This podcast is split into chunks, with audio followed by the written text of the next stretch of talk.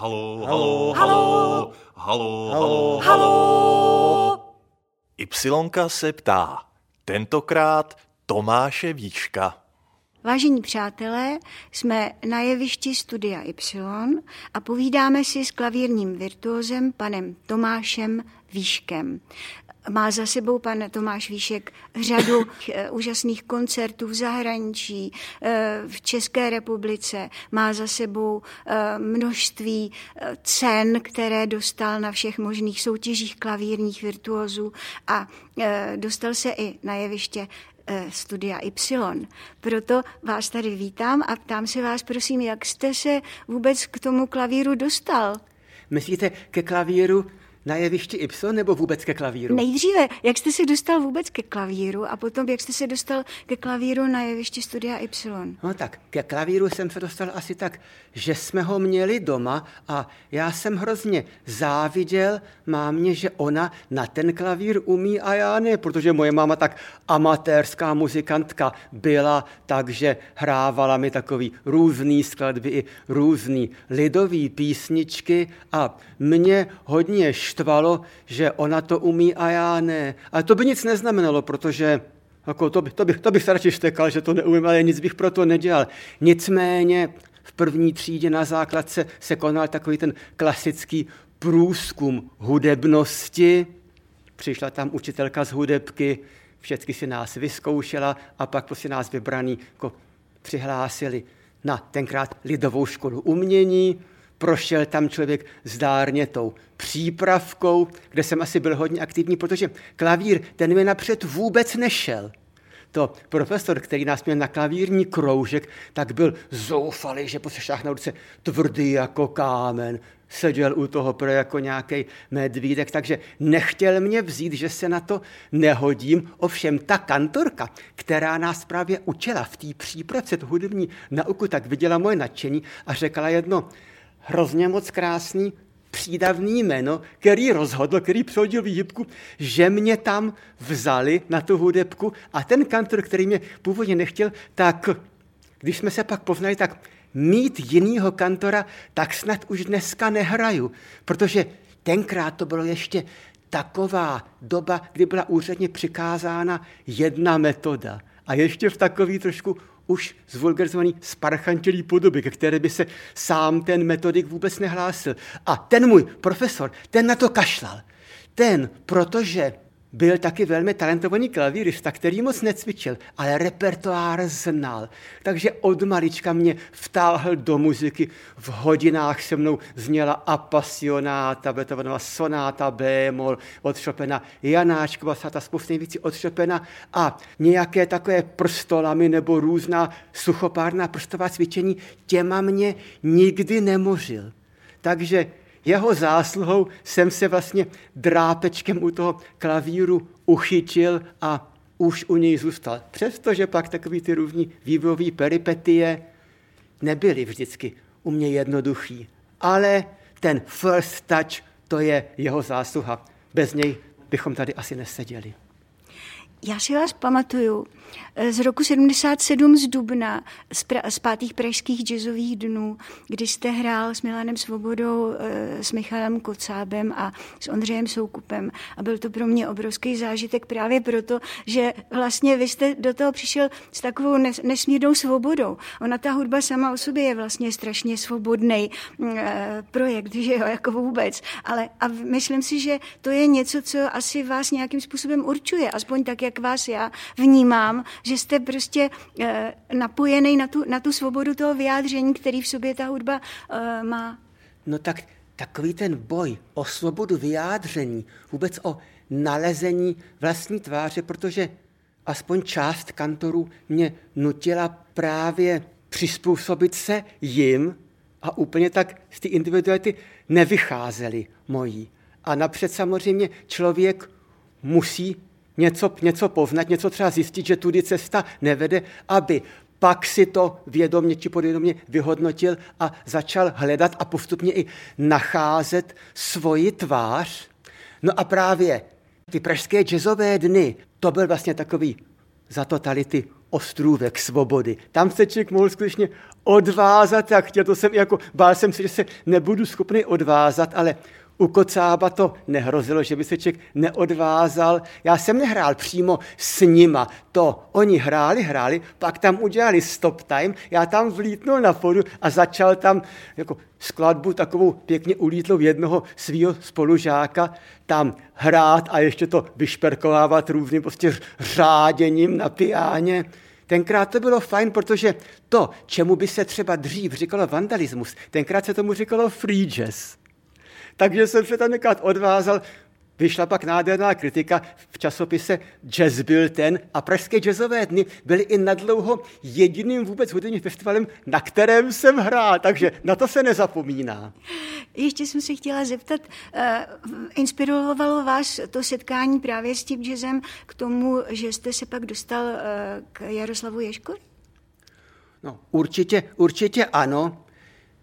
Mně se obecně velice líbily takové ty skladby, které asi nejspíš by se to nazvat jazz inspired music, protože on to není přímo jazz, když my vážnou míci hrajeme skladby inspired jazzem, protože tam je až na výjimky všechno přesně zapsaný do not, kde improvizace není. Ovšem takový, takový ten jazz feeling ve významu vystihnutí toho synkopovaného rytmu nebo toho charakteru, který v jazzu patří, tak to se samozřejmě snažíme do těchto skladeb implantovat. Vždycky je to i posluchačsky velice vděčný. Myslím, že každýho nebo téměř nás takové skladby baví. Takže úplně první skladatel, u kterého jsem tohle slyšel, byl Ervín Schulhoff.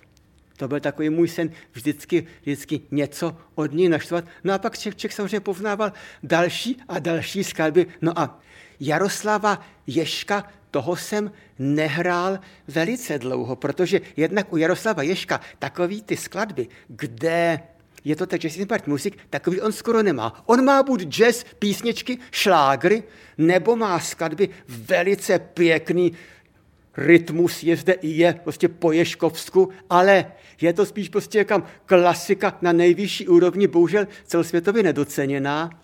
No, nicméně postupně taky samozřejmě se ve mně budila touha něco od Ježka naštudovat, které třeba Ježek sám upravil pro piano, jako Izabel vals nebo Jarní vítr vals, což se mi už léta děsně líbilo a netušil jsem vůbec, že to složil Ježek a jak se to jmenuje. A pochopitelně nemohlo to vrcholit ničím jiným než Bugatti stepem. Na ten Bugatti step jsem si taky dříve netroufal, proto, protože můj poslední profesor Zdeněk Kijelák, u kterého jsem vlastně strávil nejdelší epochu toho svého studentského života, tak jeho interpretace Bugatti stepu byla údajně legendární. Tak to nedovedl nikdo. Tak jsem si jednak bál, co by tomu řekl, pak už teda on nežil, ale přišlo mi, že nejsem hoden. Nicméně, kdo se bojí, nesmí do modrého pokoje. Tak jsem se do toho pustil a myslím, že i Bugatti step se mnou, že měl docela úspěch. A byl to Bugatti step, který vás nějakým způsobem navigoval směrem ke studiu Ypsilon? Dala to spolu nějaká součinnost? Bylo no, to... tak jestli byla... tak já o ní nevím, uh-huh. protože on samozřejmě, já myslím, že každý nebo skoro každý taky někdy v mládí má sen, že někde hraje. Buď, buď že hraje ve filmu, nebo že hraje na divadle, nebo že je v televizi a něco tam předvádí. Takže takový, takový sen to byl. Nicméně samozřejmě nikdy mě nenapadlo, že si zavystupuju na pódiu zrovna v Ypsilonce. Takže já, já taky nevím, kdy, od koho, komu se o mě něco doneslo. Asi to, že jsem nahrál Ježka a že vůbec rád překračuju hranice právě, hranic, hranice klasická hudba a jazz, nebo že si i velice rád své koncerty moderuju, že, že, že třeba máme se čtyřmi dalšími klavíristy pořád Classic Piano Jokers, který bych volně přeložil jako rarity a srandy, kde jsem prostě režisérem, moderátorem a všecko může a krásně tam všichni doplněme. Takže o tomhle se asi tak trošku zkrátka vědělo, že nejsem jenom ten umělec ve fraku. Takže přes nějaký to jedna paní nebo jeden pán povídal se asi o mě dovědětej pan režisér Schmidt a jednoho dne najednou přišel telefonát, jestli nechci, já samozřejmě třikrát polknul, pak jsem samozřejmě musel pan režiséra Schmidta upozornit, že nejsem jazzman, že opravdu improvizovat neumím, hrát podle sluchu neumím. Potom taky, že nejsem herec, protože jsem si kdysi už zkusil nehereckou roli v něčem, co ten naštěstí neběželo a kde, kde jsem to měl jako jenom bezmluvení mimicky, bylo to něco zoufalého. Jsem rád, že to tady nikdo neviděl. A na tohle jsem, byl po, jsem se cítil povinen pana režisera Šmeda upozornit, nicméně, protože samozřejmě nějaký představení Ypsilonky jsem znal, miloval, chodil jsem na ně, tak jsem samozřejmě řekl panu Šmedovi, že mu budu sloužit až do roztrhání těla. Což děláte, že? Opravdu. Jako, vši, jako všichni ypsilonkáři. Nesmím jim to přece kazit. Já jsem vás viděla v té noci divadel, jak hrajete právě Bugatti step. A jenom jsem se ještě jenom tak okrajově chtěla zeptat, jestli víte o historii toho Bugatti stepu, jak to celý vlastně bylo. Jaká je to podsta opravdu tomu automobilu? No tak, tak jen, jednak tež Bugatti step je to předehra, což mě překvapilo, že, že, že, že předehra je to předehra k té hře Don, Don Juan and, and, and Company. Samozřejmě je to, je to podsta, je to podsta tomu automobilu, je to podsta Elišce Junkové, ty, ty jasný, ale, ale vůbec, teď, teď meziválečná doba, to bylo to exploze techniky, kde vlastně svět se v tomhle zrychlitechnické věcech rozvíjela, takže já myslím, že i kdyby ta Eliška Junková nic nevyhrála, takže to, bože, pojem Bugatti, Bugatka, to byl fenomén, takže by asi něco takového by rozhodně vzniklo. Jinak je mi známo, že Bugatti step není původně sólová skladba klavírní od Ježka. Že, že i ta nahrávka, která se způsobuje divadla a která mimochodem není nijak moc dobrá ani interpretačně, co se týče klavíristy, tak tam klavírní part nebyl směn a ve to ještě hraje kapela do toho a taky bohužel rukopis toho Bugatti stepu, ten se ztratil, nebo je nezvěstný, nikdo neví, kde to je, když člověk potom pátrá, zjistí, že několik právě partů těch ostatních hráčů ty se dochovali, ale jinak, jinak prostě ten klavír pro Bugatti stepu naštěstí už tedy byl vytištěn, byl vydán, ale rukopis není. A kam se to podělo, kdo to ukradl nebo kdo na tom sedí, nevypátralo se to. Ale tak to vypadá, že to je opravdu osudová záležitost potom s tou skladbou, že? Ještě jsem se vás taky chtěla zeptat, vy máte nějaký silný vztah k židovské hudbě? No tak to, to mám, protože židovská hudba je nádherná, je úžasně citová. Tak, takový, takový ten, když řeknu, tak různý, různý žál nebo ten smutek z takového no, no, po, po, po, pomysl nebo podvědomý smutek židů z vykoření, že vlastně že jsou doma všude a nikde. Tak to se do té hudby krásně vtělilo. Já rozhodně na židovskou hudbu nejsem odborník, povídat bych o ní odborně nemohl. Ale to, co tato hudba ze sebe sálá a vyzařuje, tak to mě jednoznačně oslovilo. Právě třeba i ten Ervín Schulhoff, na kterého jsem možná řekl, to byl, i, i, to, i to byl třeba žid taky, který nepřežil válku, přestože ho přímo neumučili. Ale jako to byl takový taky první židovský autor a potom, když po sametové revoluci se uvolnili stavidla a byl zde veliký židovský boom, hlavně v těch devadesátých letech, tak právě přes toho Schulhoffa jsem se postupně dostával i k dalším židovským autorům, jednak, že mi někdo něco nabídl, pak už jsem i sám hledal a skutečně k té muzice se stále vracím, protože nakonec se i říká, že nejlepší umělci v hudbě i výkonní, že to vlastně byli židé, nebo že nějak k židům měli blízko, jak jim tedy bohužel blízko nemám, ani bych neskonvertoval, ale to, co po nich jako hudba zbylo, jsem moc šťastný, že jsem to mohl a můžu hrát. Já jsem se vás ještě chtěla zeptat, jste na světě rád?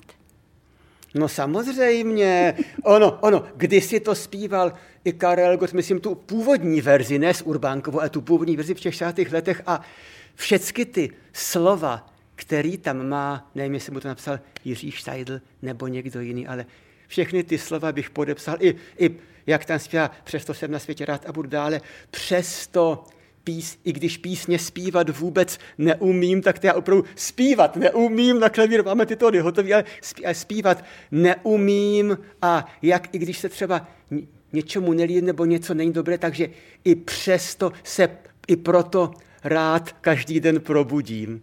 Tak bych to podepsal. To je krásný, já vám moc děkuju a chtěla jsem si vás zeptat, že by bylo hezký nakonec, kdybyste kousek té Bugatky zahrál, Bugatti stepu. Je to možné? No tak, bude to trochu zvoleje, protože teďko, jak je ten koronavir, strašně dlouho se nehraje, takže necvičil jsem to, takže zkusím to z té paměti vylovit. Děkuju moc.